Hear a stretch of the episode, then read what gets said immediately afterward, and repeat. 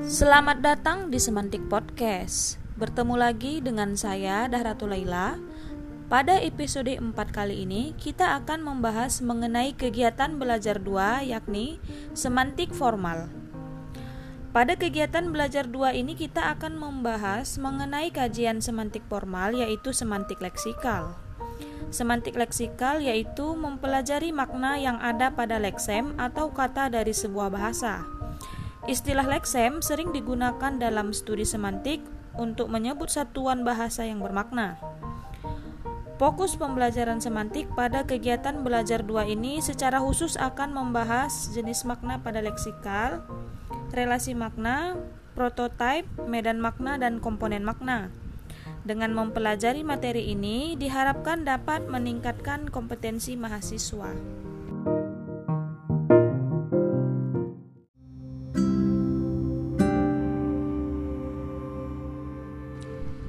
Jenis makna leksikal Yang pertama adalah makna leksikal. Dalam kajian semantik, analisis makna dimulai dari yang terkecil hingga yang paling besar. Satuan unit semantik terkecil dalam bahasa adalah leksem. Kedudukan leksem dalam semantik sama seperti kedudukan fonem dalam fonologi. Dan morfem dalam morfologi yang bersifat abstrak sama seperti halnya leksem. Menurut Wijana dan Rohmadi, leksem menjadi dasar dalam pembentukan kata. Leksem adalah satuan dari leksikon. Jika leksikon disamakan dengan kata atau perbendaharaan kata, maka leksem juga dapat disamakan dengan demikian makna leksikal dapat diartikan sebagai makna yang bersifat leksikol, leksem dan kata. Makna leksikal adalah makna yang sesungguhnya sesuai dengan referennya, sesuai dengan penglihatan panca indera. Adapun contohnya yang pertama adalah adik merapikan kursi tamu. Dua, semua kursi tertata rapi. Tiga, anggota dewan memperebutkan kursi. Makna leksikal kursi pada contoh 1 dan 2 adalah tempat duduk yang berkaki dan bersandaran. Makna kursi pada kedua contoh tersebut merujuk pada tempat duduk bukan yang lain. Sementara itu, makna kursi pada contoh 3 bukan merujuk pada referen tempat duduk, melainkan jabatan. Makna kursi pada contoh 3 bukan merujuk pada makna leksikal, melainkan makna yang lainnya, yaitu kedudukan atau jabatan. Dengan demikian, makna leksikal adalah makna yang sesungguhnya mengenai gambaran yang nyata tentang konsep yang dilambangkan. Menurut Wahyudin tahun 2019. Leksem menjadi dasar pembentukan kata. Kata membeli, dibeli, terbeli, dan pembelian dibentuk dari leksem yang sama, yakni beli. Makna beli dapat didefinisikan tanpa menggabungkan unsur yang lain, Makna yang demikian ini disebut makna leksikal. KBBI sekarang tersedia online. Sebagian besar siswa memiliki smartphone yang dapat menyimpan aplikasi KBBI online. Dengan menggunakan aplikasi KBBI online, Anda telah membawa kamus. Tentunya kamus dapat dijadikan sebagai sumber referensi untuk segala kegiatan pembelajaran, termasuk pembelajaran bahasa Indonesia di kelas. Berikut langkah-langkah menyimpan aplikasi KBBI daring dalam telepon genggam. 1. Buka Play Store di handphonemu. 2. Ketik KBBI 5. 3. Install aplikasi KBBI 5 daring di HPmu. 4. Buka KBBI 5 yang sudah terinstall. 5. Kamu sudah bisa mencari kata, makna kata, dan informasi tentang kata untuk kegiatan pembelajaran. Selanjutnya yakni makna gramatikal. Berbeda dengan makna leksikal yang dapat diidentifikasi tanpa menggabungkan unsur lain, makna gramatikal baru dapat diidentifikasi setelah unsur kebahasaan yang satu digabung dengan unsur kebahasaan yang lainnya. Makna gramatikal muncul karena adanya proses gramatikal. Makna ini terjadi karena adanya unsur antar unsur bahasa dalam satuan yang lebih besar, misalnya kata turunan, prasa, atau klausa. Perhatikan kalimat berikut. Durian jatuh dari pohon, abang kejatuhan durian. Kata jatuh pada kalimat 4 bermakna turun atau meluncur ke bawah dengan cepat karena gravitasi bumi. Kata jatuh dapat menjadi kejatuhan yang bermakna ketidaksengajaan atau tertimpa sesuatu yang jatuh. Konfiks kean sebenarnya tidak mempunyai makna. Konfiks ini atau konfiks yang lainnya baru mempunyai makna jika digabungkan dengan unsur yang lainnya. Variasi makna konfiks ke an ini banyak bentuknya. Misalnya, para pejabat punya kedudukan. Mereka tahu kelemahan tim kita. Baju ini kemahalan. Seperti yang sudah dijelaskan pada bagian atas, konfiks ke an selain bermakna ketidaksengajaan, konfiks ini juga dapat bermakna lain, misalnya kedudukan bermakna tempat, Kelemahan bermakna memiliki, kemahalan bermakna sifat. Makna gramatikal sangat beragam. Hampir setiap bahasa memiliki aturan gramatikal yang kadang berbeda-beda. Misalnya dalam bahasa Indonesia untuk menyatakan makna jamak, bahasa Indonesia menggunakan bentuk ulang.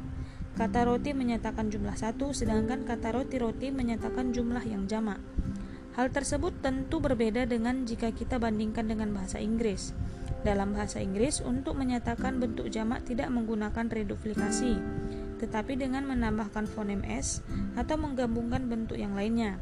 Kata bird menyatakan jumlah satu, namun birds menyatakan jamak. Kata child menyatakan tunggal, namun children menyatakan jumlah jamak. Kata wolf menyatakan tunggal, namun wolves menyatakan jamak. Dengan demikian, konstruksi bentuk jama antara bahasa Indonesia dan bahasa Inggris berbeda menurut Wahyudin pada tahun 2019. Selanjutnya yakni makna referensial. Refer referensial berhubungan dengan sumber acuan. Makna referensial berkaitan langsung dengan sumber yang menjadi acuan. Makna ini mempunyai hubungan dengan makna yang telah disepakati bersama. Misalnya, kata air termasuk dalam makna referensial. Makna air mengacu pada cairan jernih yang tidak berwarna, tidak berasa, dan tidak berbau. Diperlukan oleh manusia, hewan, dan tumbuhan secara kimiawi mengandung hidrogen dan oksigen.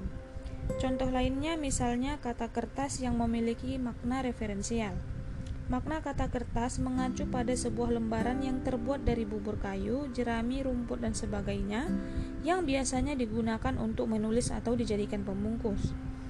Contoh lain kata yang memiliki makna referensial adalah botol, plastik, lampu, masker, kerudung, dan sebagainya. Semua kata tersebut memiliki acuan atau referensi sehingga memiliki makna referensial. Menurut Wahyudin tahun 2019. Selanjutnya yakni makna non-referensial. Satuan-satuan bahasa dalam kajian semantik ada yang memiliki referen, ada juga yang tidak memiliki referen. Pada bagian atas, makna referen berkaitan dengan sumber atau acuan yang dimiliki oleh kata tersebut. Jika yang menjadi pokok perhatiannya adalah acuan, maka makna non-referensial adalah makna yang tidak memiliki acuan. Misalnya kata dan atau karena termasuk dalam makna non-referensial karena tidak memiliki acuan atau referen. Untuk lebih memahami perbedaan makna referensial dan non-referensial, Berikut contoh analisis makna referensial dan non-referensial pada nama toko. 1. Ada nama toko Hendra, toko Pahmi Family, toko Berkah Jaya, dan toko Mulia Jaya. Pada toko Hendra memiliki referen yang dapat kita lihat langsung oleh kita. Toko tersebut dinamakan Hendra karena yang memiliki toko adalah Pak Hendra atau juga yang memiliki anak yang bernama Hendra. Begitu juga toko kue Pahmi Family karena toko kue tersebut dapat kita lihat langsung. Toko tersebut dinamakan Pahmi Family karena toko tersebut milik Pak Pahmi atau milik keluarga Pahmi. Namun berbeda dengan nama toko Berkah Jaya dan Mulia Jaya. Kata berkah menurut KBBI pada tahun 2008 bermakna karunia Tuhan yang mendatangkan kebaikan. Sedangkan mulia menurut KBBI online bermakna tinggi tentang kedudukan, pangkat, martabat tertinggi, terhormat. Dan jaya bermakna selalu berhasil, sukses, dan hebat. Berdasarkan uraian makna kata-kata pada nama toko tersebut, nama toko 1 dan 2 memiliki makna referensial, sedangkan nama toko 3 dan 4 memiliki makna non-referensial. Hal tersebut pada ada tidaknya referen yang ada pada kata. Selanjutnya yakni makna denotatif. Makna denotatif adalah makna yang sesungguhnya, makna dasar yang merujuk pada makna yang lugas atau dasar dan sesuai dengan kesepakatan masyarakat pemakai bahasa. Makna denotatif adalah makna asli, makna asal yang dimiliki oleh sebuah leksem. Menurut Cair tahun 2003. Sedangkan makna denotatif diartikan sebagai makna kata atau kelompok kata yang didasarkan atas penunjukan yang lugas pada sesuatu di luar bahasa atau didasarkan atas konvensi tertentu dan bersifat objektif. Menurut Komarudin. Makna denotatif juga berhubungan dengan makna referensial karena makna denotasi ini kadang dihubungkan dengan hasil pengamatan seseorang melalui penglihatan, pendengaran, penciuman, dan perasaan secara langsung. Kata ibu dan mak mempunyai makna denotatif yang sama, yakni orang tua perempuan. Kata ayah dan bapak juga memiliki makna denotatif yang sama, yaitu orang tua perempuan. Kata ibu dan mak, kata ayah dan bapak pada contoh di atas memang memiliki makna denotasi yang sama, namun memiliki nilai yang berbeda. Dalam penggunaannya di masyarakat, kata ibu memiliki nilai rasa yang lebih tinggi dibandingkan kata mak. Kata ayah juga memiliki nilai rasa yang lebih tinggi dibandingkan dengan kata bapak. Mungkin kita akan bertanya mengapa dalam penggunaannya bisa terjadi demikian. Dalam masyarakat, makna sebuah kata dapat memiliki nilai rasa tambahan karena pandangan dan nilai rasa yang dimiliki budaya masyarakat. Akibatnya, ada beberapa makna yang memiliki makna tambahan karena dipengaruhi faktor nilai rasa dan budaya pemakainya, menurut Wahyudin tahun 2019. Makna denotatif tidak hanya mengacu pada makna kata yang mudah ditemukan dalam kenyataannya yang ditunjukkan oleh kata tersebut, seperti kamus, anjing, memukul, membawa, atau lalu lintas, dan sebaliknya. Beberapa kata memiliki arti luas yang sangat khusus. Kata-kata yang dimaksud termasuk kata-kata demonstratif, yaitu kata-kata yang menunjuk ke ini, itu, sana, sini, dan sebagainya. Kata bilangan seperti 1, 2, dan 3 adalah kata-kata yang menunjukkan hubungan atau kata-kata yang memiliki makna relasional, seperti dan atau tetapi dan meskipun menurut Amalia tahun 2017. Masih banyak sebenarnya kata yang memiliki makna denotatif selama makna dari kata itu tidak berbeda dengan makna asli kata tersebut. Selanjutnya yaitu makna kata dan istilah. Pembedaan adanya makna kata dan makna istilah didasarkan pada ketepatan makna kata itu dalam penggunaannya secara umum dari secara khusus. Kata mengacu pada kata secara umum digunakan, sedangkan istilah digunakan dalam kajian khusus yang memiliki makna khusus. Biasanya berhubungan dengan penggunaan dalam kajian ilmu tertentu. Makna kata sama seperti makna leksikal, makna referensial, makna konseptual, dan makna denotatif. Adapun makna istilah sama seperti makna kontekstual. Makna kata bisa ditelusuri dari makna leksikal, yaitu dengan membuka kamus. Kamus makna kata ditulis dalam kamus bahasa. Di Indonesia, KBBI adalah kamus leksikal yang memuat makna kata. Namun, istilah dimuat dalam kamus istilah yang disusun untuk kepentingan pembelajaran istilah dan makna istilah dalam kajian ilmu. Namun, istilah dimuat dalam kamus istilah yang disusun untuk kepentingan pembelajaran istilah dan makna istilah dalam kajian ilmu. Istilah dapat dipahami sebagai kata atau gabungan kata dengan cermat mengungkapkan suatu makna konsep, proses, keadaan, atau sifat yang khas dalam bidang tertentu. Kata ialah unsur bahasa terkecil yang dapat berdiri sendiri dan mempunyai makna. Dengan demikian, dapat dipahami bahwa kata dan istilah memiliki kemiripan sebagai berikut. 1. Istilah adalah kata. Baik berupa kata dasar, kata turunan, kata ulang maupun gabungan kata. 2. Tidak semua kata merupakan istilah. Kata yang tidak termasuk istilah adalah kata yang tidak mengandung konsep, proses, keadaan, atau sifat yang khas dalam bidang tertentu. 3. Istilah pasti merupakan kata, tetapi kata belum tentu merupakan istilah. Dilihat dari jenisnya, kamus istilah merupakan kamus istimewa menurut Iqbal tahun 2011. Kamus istilah juga merupakan kamus pembelajar. Oleh sebab itu, kamus istilah mendata, menulis kata-kata khusus dan mendefinisikannya sesuai konteks keilmuannya. Atkins dan Rundle menyatakan bahwa definisi dalam kamus pembelajar lebih bersifat kontekstual. Definisi yang kontekstual bisa dilihat dari fitur-fitur dalam pengonsepannya. Dengan demikian, kamus istilah memuat lema berupa kata khusus dan menggunakan cara pengonsepan yang berbeda dengan kamus umum. Berdasarkan uraian tersebut, makna kata merupakan makna lesem dalam bahasa Indonesia secara umum, sedangkan makna istilah adalah makna khusus yang terikat dengan kajian ilmu tertentu. Perhatikan makna kata depresi berikut ini. Depresi yaitu periode atau keadaan berkurangnya kegiatan dagang yang disertai dengan turunnya harga dan upah KBBI Darun 2016. Kan yaitu keadaan perniagaan yang sukar dan lesu. KPSI yaitu gangguan jiwa pada seseorang yang ditandai dengan perasaan yang merosot seperti muram, sedih, perasaan tertekan. KG yaitu daerah merosot atau tenggelam akibat terbentuknya atiklin dan sinklin pada waktu yang sama. KM daerah yang ter bertekanan rendah. Keterangan KAN yaitu Kamus Istilah Administrasi Niaga, KPSI yaitu Kamus Istilah Psikologi, KG Kamus Istilah Geologi, KM Kamus Istilah Meteorologi. Kata depresi sebagai kata umum dan kata khusus memiliki makna yang berbeda. Makna depresi dalam KBBI 5 daring adalah periode atau keadaan berkurangnya kegiatan dagang yang disertai dengan turunnya harga dan upah. Makna ini mirip dengan makna depresi dalam kajian administrasi niaga. Namun makna kata depresi sangat berbeda dengan kamus istilah psikologi, geologi, dan meteorologi. Mengapa demikian? Karena kata depresi terikat dengan konteks kajian ilmu tersebut, sehingga memiliki makna yang berbeda-beda. Menurut Amelia tahun 2017. Sekian pembelajaran kita pada hari ini, kita lanjutkan pada episode berikutnya.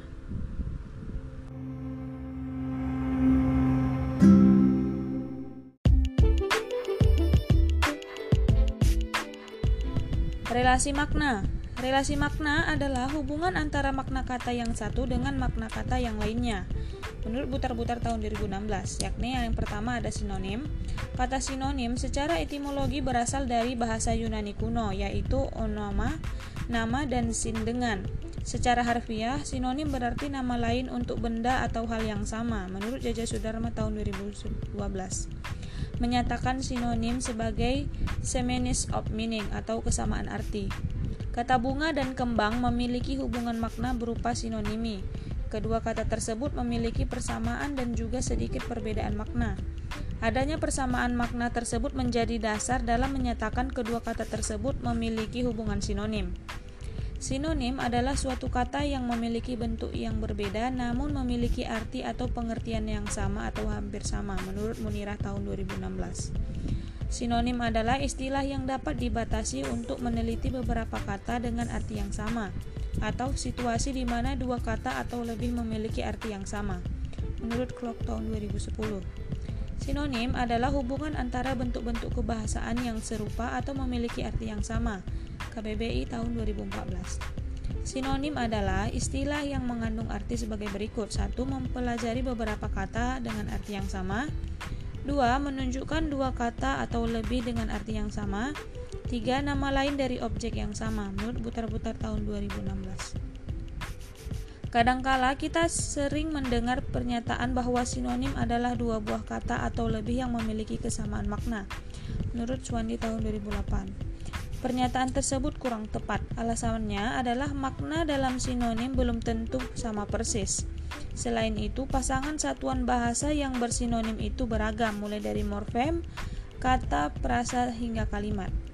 Misalnya kata girang, gembira, ceria, senang, kata-kata ini memiliki makna yang menyatakan bahagia. Tapi kata-kata ini tidak bisa saling menggantikan dalam konteks tertentu. Itu sebabnya sinonim itu hanya mirip maknanya, bukan sama persis maknanya.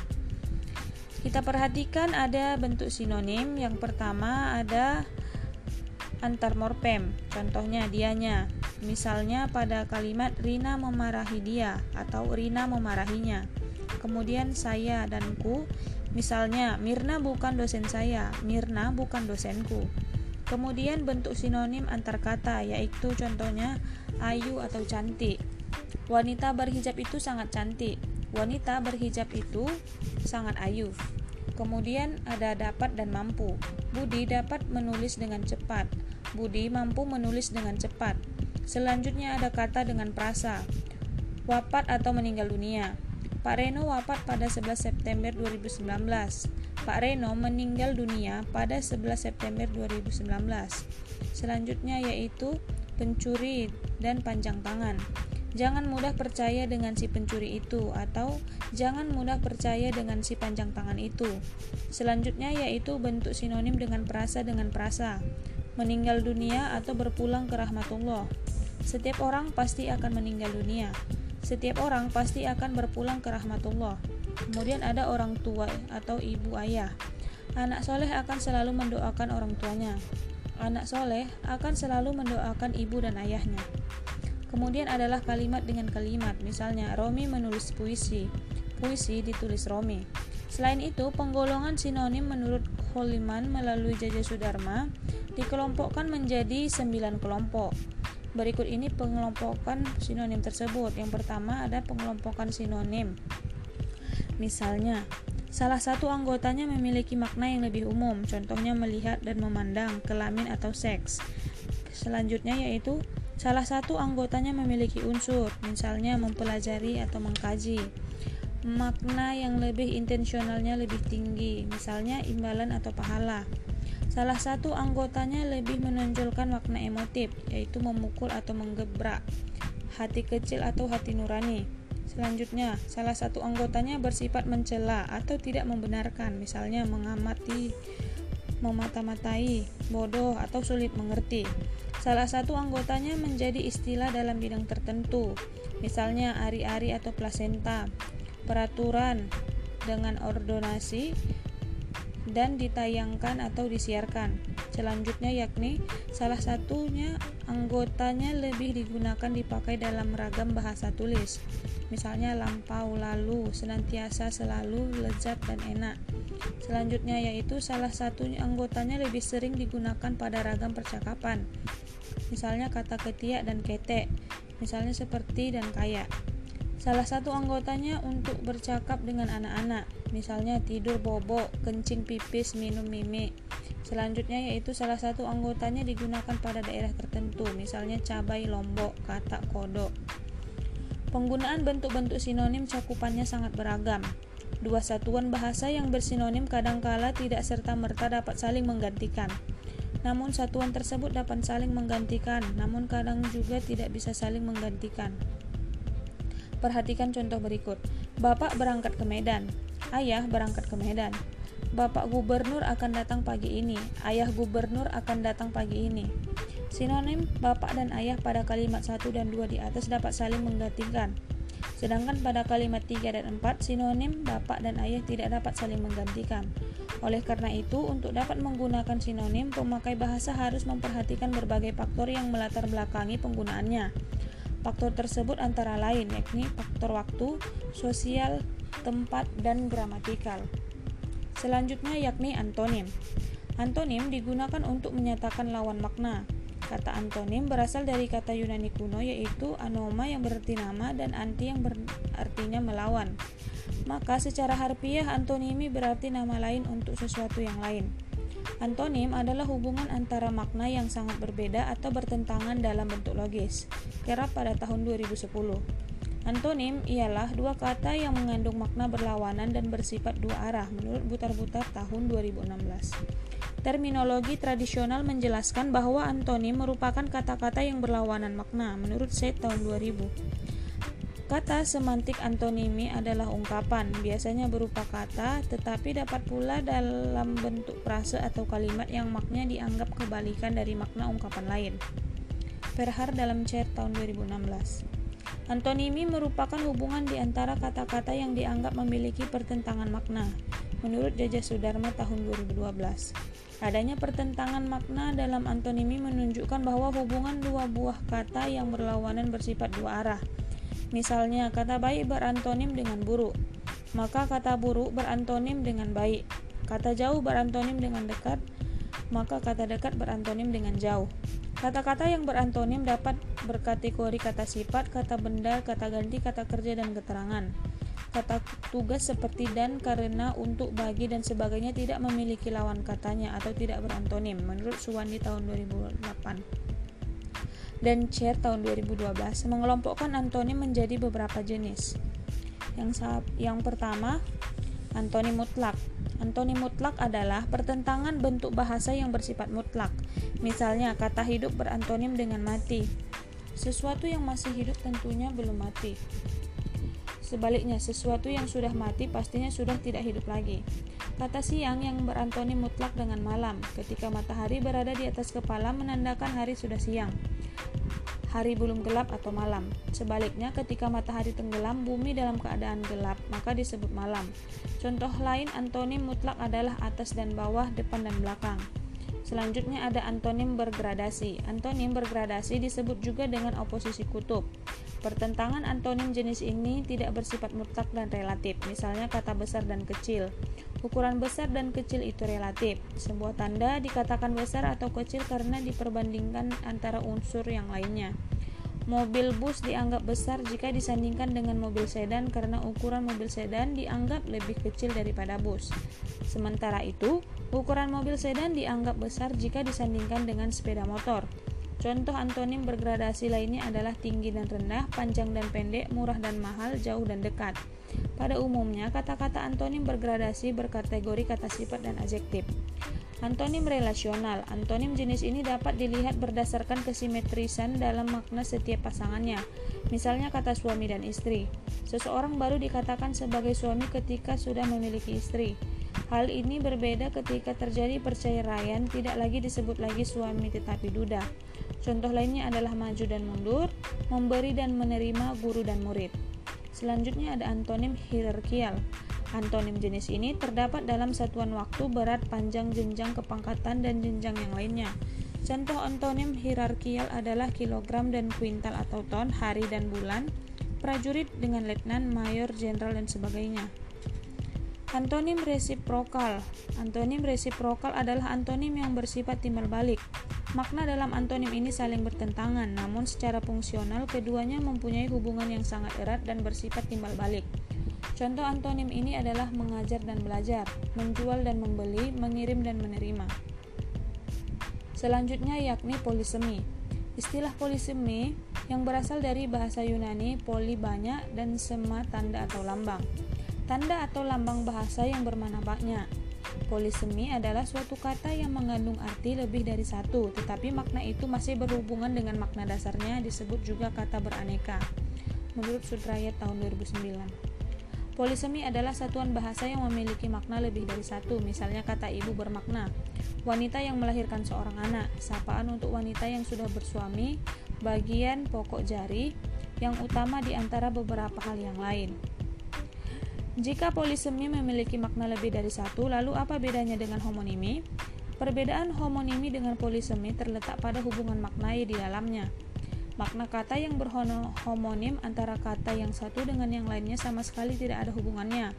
Misalnya, kata mata yang berhubungan dengan panca indera yang digunakan untuk melihat dan mata yang berhubungan dengan satuan ukuran berat untuk candu makna mata antara makna yang satu dengan yang lainnya benar-benar berbeda dan tidak dapat dirunut lagi. Hal ini berbeda dengan polisemi. Makna kata yang satu dengan yang lainnya masih terdapat hubungan. Misalnya, kata akar yang bermakna bagian tanaman tumbuhan yang biasanya tertanam di dalam tanah. Kemudian asal mula atau unsur yang menjadi dasar pembentukan kata atau suatu operasi aljabar. Jika kita perhatikan makna akar antara makna satu dengan yang lainnya masih memiliki hubungan dengan makna asalnya. Dalam KBBI, penulisan kata yang berpolisemi berbeda dengan kata yang berhomonim. Jika homonim ditulis dengan entry yang terpisah, maka makna kata yang berpolisemi penulisannya dijadikan satu dengan makna yang lainnya. Perhatikan contoh penulisan kata yang berpolisemi dalam KBBI berikut ini. Kaki, yaitu anggota batan yang menopang tubuh dan dipakai untuk berjalan. Kemudian artinya yaitu bagian tungkai atau kaki yang paling bawah. Kemudian bagian suatu benda yang menjadi penopang atau penyangga yang berfungsi sebagai kaki meja. Kemudian ada bagian yang bawah atau bukit atau gunung. Kemudian ada kata penggolong bagi payung, ukuran panjang, bagian kaki unggas yang kasar dan bersisi. Selanjutnya yaitu mata, yaitu indera untuk melihat atau indera penglihat sesuatu yang menyerupai mata seperti lubang kecil jala, kemudian bagian yang tajam pada alat pemotong, sela antara dua baris, tempat tumbuh tunas, yaitu pada dahan, ubi, dan sebagainya, sesuatu yang menjadi pusat yang di tengah-tengah benar, yang terpenting atau sumbu, pokok, dan sebagainya, Kata kaki adalah kata yang berpolisemi. Dalam KBBI, makna kata kaki memiliki tujuh makna. Begitu juga dengan dengan kata mata yang merupakan kata yang berpolisemi memiliki delapan makna. Ketujuh makna dengan kata-kata tersebut masih terdapat hubungan makna dengan mata kaki yang lainnya, begitu juga dengan makna yang masih memiliki hubungan dengan makna primernya. Menurut Wahyudin tahun 2019. Redundansi Istilah redundansi sering diartikan sebagai sesuatu yang berlebih-lebihan. Misalnya berlebihan pemakaian unsur segmental dalam kalimat. Istilah redundansi biasanya dipakai dalam linguistik modern. Istilah ini digunakan untuk menyatakan bahwa salah satu konstituen kalimat yang tidak perlu jika dipandang dari sisi semantik. Menurut Suwandi tahun 2006. Dengan kata lain, redundansi adalah pemakaian unsur segmental yang berlebihan. Misalnya, Fatimah datang agar supaya mendapat hadiah dari temannya. Para guru-guru mengikuti pelatihan minggu di depan LPPM. Dea datang pada hari Senin tanggal 21 April 2019. Pada contoh 1, 2, dan 3 tersebut, kalimatnya adalah redundan. Kata agar dan supaya memiliki makna yang hampir sama sehingga kemunculannya dalam kalimat tersebut harus memilih salah satunya saja. Perasa para guru-guru pada kalimat 2 juga termasuk redundan. Kata para adalah penanda jamak dan kata guru-guru juga sebagai penanda jamak. Begitu juga dengan kalimat tiga yang redundan. Kata Senin adalah penanda hari dan 21 penanda tanggal. Jika diperbaiki kalimat tersebut adalah sebagai berikut. Fatimah datang supaya mendapat hadiah dari temannya. Para guru mengikuti pelatihan minggu depan di LPPM. Dea datang pada Senin 21 April 2019. Kalimat 4, 5, dan 6 adalah kalimat yang tidak redundan. Bentuk-bentuk yang sama dengan bentuk yang sudah disebutkan sebelumnya sudah dihilangkan, sehingga kalimat tersebut juga menjadi kalimat yang efektif karena tidak berlebihan. Selanjutnya yaitu hiponim. Hiponim berasal dari bahasa Yunani kuno, yaitu onoma yaitu nama dan hipo yaitu di bawah. Secara harfiah, hiponim berarti suatu nama yang terkandung di bawah nama lain. Hiponimi adalah hubungan semantik antara sebuah bentuk ujaran yang maknanya tercakup dalam makna bentuk ujaran lain. Menurut Cair tahun 2012. Hiponim berarti nama yang termasuk di bawah nama lain dapat berupa kata, perasa atau kalimat yang maknanya dianggap bagian dari makna ungkapan lain. Misalnya, kata tongkol adalah hiponim terhadap kata ikan, sebab makna tongkol termasuk dalam makna ikan. Kata tongkol memang ikan, tetapi ikan bukan hanya tongkol, melainkan juga termasuk bandeng, tenggiri, teri, mujair, cakalang, dan sebagainya. Makna kata ikan merupakan makna umum yang terdapat pada kata khusus. Makna kata bandeng, tenggiri, teri, mujair, dan cakalan memiliki makna khusus selain makna ikan. Dengan demikian, pembahasan hiponim dan hipernim adalah relasi makna umum dan makna khusus. Konsep hiponim biasanya disebut juga dengan kelas bawahan, sedangkan hipernim sebagai kelas atasan. Terdapat beberapa kemungkinan sebuah kata yang terindikasi adalah sebuah hipernim akan dapat menjadi hiponim terhadap kata lain yang hierarkial berada di atasnya. Misalnya kata ikan yang merupakan hipernim terhadap kata tongkol, bandeng, cakalang, dan mujair akan menjadi hiponim terhadap kata binatang. Sebab yang termasuk binatang bukan hanya ikan, tetapi juga kambing, monyet, gajah, dan sebagainya. Selanjutnya, binatang ini pun merupakan hiponim terhadap kata makhluk. Sebab yang termasuk makhluk bukan hanya binatang tetapi juga manusia, menurut Amalia tahun 2017. Berdasarkan pendapat para ahli di atas, dapat disimpulkan bahwa hiponim adalah suatu kata-kata yang memiliki tingkat di bawah hipernim. Selanjutnya yaitu hipernim. Hipernim adalah kata yang maknanya melingkupi makna kata lain. Umumnya kata-kata hipernim adalah suatu kategori dan hiponim merupakan anggota dari kata hipernim. Contoh hipernim yaitu perhiasan. Hiponimnya yaitu kalung, gelang, anting, cincin, dan lain-lain. Kemudian ada hipernim buah. Hiponimnya yaitu apel, jeruk, mangga, pisang, dan sebagainya. Hiponim dan hipernim mengandaikan kelas bawahan dan kelas atasan. Karena sebuah kata yang berada di bawah kata yang lain. Untuk itu, sebuah kata sepertinya hipernim sejumlah kata lain dan menjadi hiponim pada kata lain hierarkial berada di atasnya. Hal ini dapat dilihat pada skema di bawah ini. Makhluk, yaitu ada binatang dan manusia. Binatang ada ikan, kelinci, gajah, dan ayam, sedangkan ikan ada patin, lele, gabus, dan gurame. Pada contoh di atas, kata ikan adalah hipernim terhadap patin, lele, gabus, gurame agar menjadi hopinim terhadap kata binatang. Hal tersebut terjadi karena yang termasuk binatang bukan hanya ikan, tetapi juga kelinci, gajah, burung, dan lainnya. Binatang pun adalah hiponim pada kata makhluk, sebab yang termasuk makhluk bukan hanya binatang saja, tetapi juga manusia. Berdasarkan pendapat di atas dapat disimpulkan bahwa hipernim adalah makna yang memiliki makna umum dan khusus. Selanjutnya ada homonim. Homonim berasal dari bahasa Yunani kuno yaitu onoma berarti nama dan homos berarti sama. Menurut harfiah, homonim yaitu nama sama untuk benda yang berbeda. Homonim ialah suatu ungkapan berupa kata, frasa, atau kalimat yang memiliki bentuk yang sama dengan suatu ungkapan lain, tetapi terdapat perbedaan makna di antara kedua ungkapan tersebut. Oleh karena itu, bentuk tulisan dan lafalnya sama tetapi berbeda maknanya. Berdasarkan pendapat ahli tersebut, dapat disimpulkan bahwa homonim merupakan ungkapan kata atau frasa yang bentuknya sama, tetapi mempunyai makna yang berbeda. Contohnya, bisa. Bisa artinya membaca yaitu dapat atau mampu. Sementara arti bisa yang kedua yaitu bisa ular yaitu racun. Selanjutnya ada kata buku. Buku berarti kaki atau tangan yaitu tulang sendi. Kemudian ada buku tulis yaitu kitab. Kemudian beruang. Misalnya ayah melihat beruang di hutan yang yaitu binatang. Rina adalah orang yang berutang yaitu kaya. Rumah ini beruang tiga yaitu kamar atau ruang. Pada contoh satu kata bisa artinya dapat dengan bisa yang artinya racun. Contoh dua kata buku berarti tulang sendi dan buku yang artinya kitab. Sedangkan contoh tiga kata beruang seperti binatang dengan beruang yang memiliki arti kaya dan beruang yang memiliki arti kamar atau ruang disebut homonim. Oleh karena itu, kata bisa yang pertama berhomonim dengan kata bisa yang kedua. Kata buku yang pertama berhomonim dengan kata buku yang kedua, sedangkan kata beruang yang pertama berhomonim dengan kata beruang kedua dan ketiga.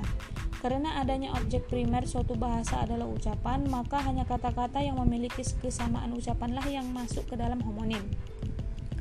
Selanjutnya ada homofon. Kata homofon berasal dari kata homo artinya sama dan kata fon yang artinya bunyi. Jadi, homofon adalah suatu kata yang bunyinya sama namun tulisan dan maknanya berbeda menurut Sudrayat dalam Amalia. Sedangkan pendapat Cer, homofon itu ialah adanya kesamaan pada bunyi antar dua buah ujaran tanpa harus memperhatikan ejaannya, baik ejaannya sama ataupun berbeda. Menurut pendapat tersebut, kita simpulkan bahwa homofon itu kata yang sama bunyinya atau pelafalannya namun berbeda tulisannya. Misalnya bang dengan beng. Bang Anton yaitu kakak atau saudara laki-laki. Bank BNI yaitu tempat menyimpan dan meminjam uang. Sanksi dan sanksi Sanksi yaitu hukuman atau konsekuensi. Saya sanksi yaitu ragu. Rok dengan rok. Kakak memakai rok yaitu pakaian. Ayah mendengarkan musik rock yaitu aliran musik. Contoh 4 pada kata bang dan beng. Bang adalah bentuk singkatan dari kata abang yang berarti saudara atau laki kakak laki-laki, sedangkan beng adalah suatu lembaga yang mengatur rute keuangan atau tempat menyimpankan dan meminjamkan uang. Sedangkan contoh 5 yaitu kata sanksi berhomopon dengan kata sanksi. Kata sanksi berarti homopon konsekuensi seperti pada kalimat apa sanksinya kalau belum membayar SPP. Sedangkan kata sanksi yang berarti ragu seperti dalam kalimat saya sanksi.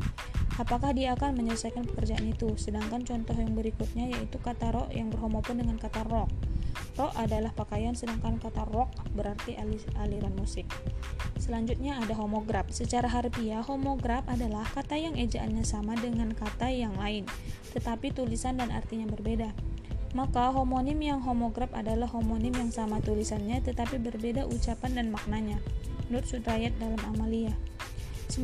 Sementara Cher mengungkapkan bahwa homograf adalah mengacu pada bentuk ujaran yang sama ortografinya atau ejaannya tetapi ucapan dan maknanya tidak sama.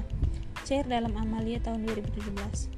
Berlandaskan pendapat ahli dapat disimpulkan homograf ialah kata yang memiliki tulisan yang sama tetapi lafal atau bunyinya tidak sama. Misalnya kata teras yaitu bagian kayu yang keras atau intisari, kemudian ada teras yaitu lantai depan rumah mental yaitu terpelanting dengan mental yaitu batin atau jiwa atau pikiran. Pada contoh kata teras yang dilapalkan teras artinya inti kayu dengan kata teras yang dilapalkan teras dan berarti lantai yang agak ketinggian di depan rumah. Contoh kata mental yang dilapalkan mental dan artinya terpelanting dengan kata mental yang dilapalkan mental yaitu jiwa atau batin. Sekian materi pada hari hari ini, kita lanjutkan pada materi berikutnya.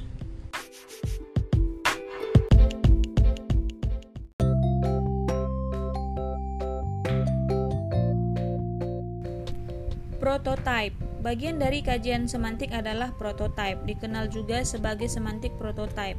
Adapun semantik prototype ialah suatu kata yang tidak dilihat dari iya atau tidak, namun sebagai sebuah tingkatan.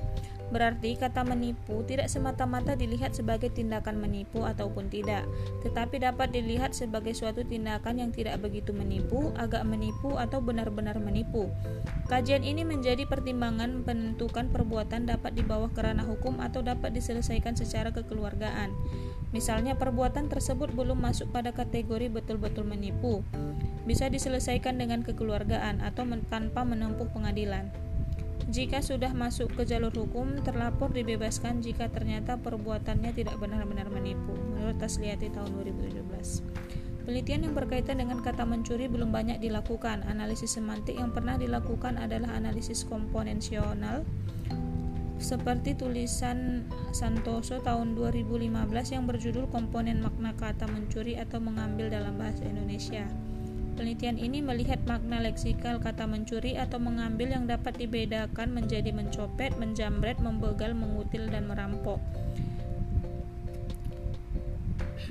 Adapun penelitian dilakukan oleh Tasliati tahun 2020 yang mengkaji semantik prototipe dalam linguistik kognitif terhadap kata mencuri Hasil penelitian menunjukkan bahwa prototipe kata mencuri terbukti didukung oleh tiga elemen, yakni mengambil barang orang lain tanpa izin, mengetahui bahwa barang itu milik orang lain, dan memanfaatkan barang itu untuk kepentingan pribadi. Kehadiran elemen-elemen tersebut sangat berpengaruh terhadap penilaian orang terhadap kata mencuri. Elemen-elemen yang mendukung makna kata mencuri tidak sama kadarnya. Elemen B adalah elemen tertinggi, disusul elemen C, dan terendah adalah elemen A. Hal itu menunjukkan bahwa tingginya toleransi pada responden ketika melihat ketidaksengajaan dan niat baik yang terdapat dalam suatu tingkatan.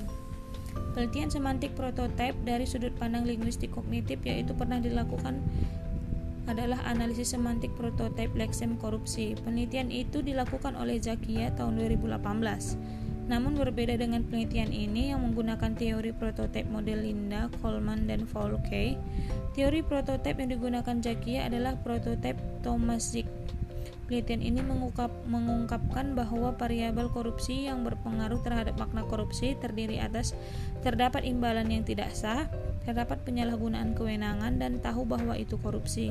Penelitian lainnya dilakukan oleh Wulandari tahun 2020 yang mengkaji semantik prototipe terhadap istilah desa wisata. Hasil penelitian menunjukkan bahwa makna istilah desa wisata melibatkan empat variabel utama sebagai penentu yaitu keindahan alam, keterampilan penduduk, kebudayaan, dan kedatangan orang. Penelitian ini lebih menekankan pada aspek budaya yang mempengaruhi persepsi masyarakat terhadap istilah desa wisata.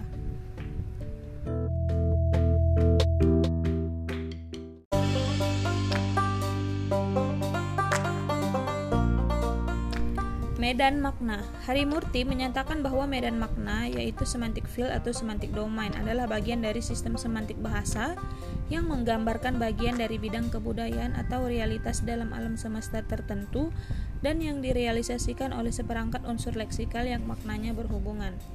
Misalnya nama-nama warna, membentuk medan makna tertentu, begitu juga dengan nama perabot rumah tangga istilah pelayaran, istilah perkerabatan, istilah alat pertukangan dan sebagainya menurut Kira Laksana dalam Amalia tahun 2017. Medan makna adalah seperangkat unsur leksikal yang maknanya saling berhubungan karena menggambarkan bagian dari bidang kebudayaan atau realitas dalam alam semesta tertentu. Misalnya nama warna, perabot rumah tangga, dan nama-nama perkerabatan yang masing-masing merupakan medan makna. Medan warna dalam bahasa Indonesia mengenal warna merah, coklat, biru, kuning, abu-abu, putih, dan hitam. Untuk menyatakan nuansa warna yang berbeda, bahasa Indonesia memberi keterangan perbandingan seperti merah darah, merah jambu, dan merah bata. Cair dalam amalia. Kata medan bergabung dengan kata makna sehingga membentuk kata medan makna. Medan makna adalah bagian dari sistem semantik bahasa yang menggambarkan bagian dari bidang kebudayaan atau realitas dalam alam semesta tertentu yang direalisasikan oleh seperangkat unsur leksikal yang maknanya saling berhubungan. Berdasarkan pendapat para ahli di atas, maka dapat disimpulkan bahwa medan makna merupakan medan leksikal dalam bagian sistem semantik yang meliputi lingkungan, ruang lingkup, dan lokasi makna yang menggambarkan bagian dari bidang kebudayaan dalam alam semesta dan re direalisasikan oleh seperangkat unsur leksikal yang berkaitan erat dengan sistem kebudayaan masyarakat pemilik bahasa itu. Kata-kata atau leksem yang mengelompokkan berdasarkan sifat hubungan semantisnya dapat dibedakan menjadi dua kelompok yaitu medan kolokasi dan medan set. Medan warna dalam bahasa Indonesia mengenal nama-nama merah, biru, kuning sebagai warna dasar. Nama-nama istilah perkerabatan dalam bahasa Indonesia adalah anak, cucu, cicit, bapak, ayah, ibu, kakek, nenek, buyut, paman, saudara, kakak, kemanakan, istri, suami, mertua, menantu, besan, dan sebagainya. Kata-kata yang mengelompok dalam satu medan makna berdasarkan sifat hubungan semantisnya dapat dibedakan atas kelompok medan kolokasi dan medan set. Kolokasi menunjuk pada hubungan sintakmatik yang terjadi antara kata-kata unsur-unsur leksikal.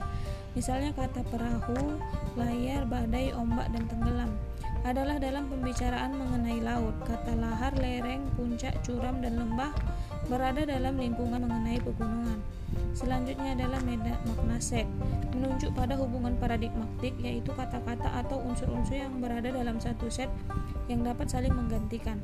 Sekelompok kata yang merupakan satu set biasanya mempunyai kelas yang sama dan tampaknya merupakan satu kesatuan. Misalnya kata remaja merupakan tahap pertumbuhan dari kanak-kanak menjadi dewasa, sedangkan kata sejuk merupakan suhu di antara dingin dan hangat. Pengelompokan kata berdasarkan kolokasi dan set dapat memberikan gambaran mengenai teori medan makna. Namun, pengelompokan ini kurang memperhatikan perbedaan antara makna denotasi dan makna konotasi.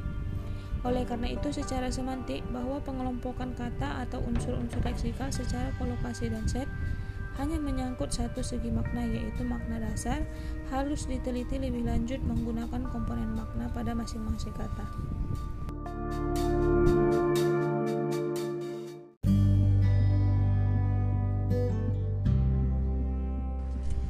Komponen makna Pateda tahun 2010 mengatakan bahwa setiap kata-kata ada yang berdekatan makna. Ada yang berjauhan, ada yang mirip, ada yang sama, bahkan ada yang bertentangan. Untuk mengetahui seberapa jauh kedekatan, kemiripan, kesamaan, dan ketidaksamaan makna, peneliti harus mengetahui komponen makna terdahulu. Untuk mengetahui makna sampai sekecil-kecilnya perlu analisis makna karena yang dianalisis adalah makna yang tercermin dari komponen-komponennya. Dibutuhkan analisis komponen makna. Dengan adanya komponen makna, sebagai pembeda makna kita dapat mengetahui perbedaan makna kata tersebut. Perbedaan makna muncul sebagai akibat perubahan bentuk. Selain itu, analisis komponen makna pada suatu kata juga dapat digunakan untuk menemukan kandungan makna kata atau komposisi makna pada kata tersebut. Palmer dalam Aminuddin menyatakan bahwa komponen makna ialah keseluruhan makna dari suatu kata, terdiri atas sejumlah elemen yang antara elemen yang satu dengan yang lain memiliki ciri yang berbeda-beda. Komponen makna ini berguna untuk membedakan makna kata yang satu dengan makna yang lainnya. Pendapat serupa juga dikemukakan oleh Wijana tahun 2011 bahwa setiap kata memiliki makna yang berbeda. Tidak pernah ditemui dua buah kata memiliki makna yang persis sama. Jika sebuah kata terbentuk dari beberapa atau sejumlah elemen makna, maka setiap kata memiliki elemen-elemen makna yang berbeda dengan kata lain. Oleh karena itu, elemen makna yang menyusun sebuah kata dalam semantik disebut komponen makna. Seperti yang sudah dijelaskan di atas, dalam komponen makna memiliki ciri yang berbeda. Keberadaan ciri pembeda dalam suatu makna diberi tanda tambah atau plus. Tidak adanya ciri diberi tanda minus. Dan kemungkinan ada tidaknya ciri dalam setiap fitur ditandai dengan plus minus atau kurang lebih. Misalnya kata jantan dalam bahasa Indonesia memiliki komponen laki-laki, tidak betina, termasuk manusia, termasuk binatang, termasuk benda atau sesuatu. Untuk manusia, jantan berkaitan dengan sifat, untuk binatang berkaitan dengan ciri faktual yang dimiliki. Sedangkan untuk benda atau sesuatu yang berkaitan dengan sifat seperti keadaan yang dimiliki sesuai dengan ciri faktual yang diacu oleh kata jantan. Arti semantik leksem dalam kamus menentukan definisi leksem tersebut. Jika leksem didefinisikan masuk ke dalam domain yang sama, komponen makna yang didefinisikan leksem tertentu akan memiliki keduanya. Yanti tahun 2017. Komponen makna atau komponen semantik mengajarkan bahwa setiap kata atau unsur leksikal terdiri dari satu atau beberapa unsur yang sama-sama membentuk makna kata atau makna unsur leksikal. Analisis komponen makna dapat dilakukan terhadap kata-kata dengan menguraikan komponen makna sampai komponen makna yang sekecil-kecilnya. Mencari perbedaan komponen makna dapat menggunakan tanda plus yang artinya memiliki komponen makna dan tanda minus yang artinya tidak memiliki komponen makna. Misalnya kata ayah mengandung komponen makna insan, dewasa, jantan, dan kawin. Dan kata ibu mengandung komponen makna insan, dewasa, bukan jantan, dan kawin. Perbedaan makna antara ayah dan ibu hanya pada ciri makna atau komponen makna. Ayah memiliki makna jantan, sedangkan kata ibu tidak memiliki makna jantan. Analisis komponen makna dapat dibantu menggunakan konteks kalimat. Contoh, kata ayah dan bapak. Kata ayah mengandung komponen makna manusia, dewasa, laki-laki, dan bukan sapaan orang yang dihormati. Dan kata bapak mengandung komponen makna manusia, dewasa, laki-laki, dan memiliki sapaan orang yang dihormati. Perbedaan makna antara ayah dan bapak hanya pada ciri makna ayah tidak memiliki makna sapaan orang yang dihormati. Penggunaan dalam konteks kalimat dapat dilihat pada kalimat berikut ini. Kami menghadap bapak gubernur di kantornya. Kami menghadap ayah gubernur di kantornya. Sekilas kata ayah dan bapak memiliki makna yang sama, tapi pada contoh kalimat di atas kata bapak tidak dapat ditukar dengan kata ayah. Dengan demikian jelas terlihat perbedaan makna yang diketahui melalui analisis komponen makna. Jadi komponen makna adalah makna yang dimiliki oleh setiap kata yang terdiri atas sejumlah elemen makna yang membentuk keseluruhan makna kata itu.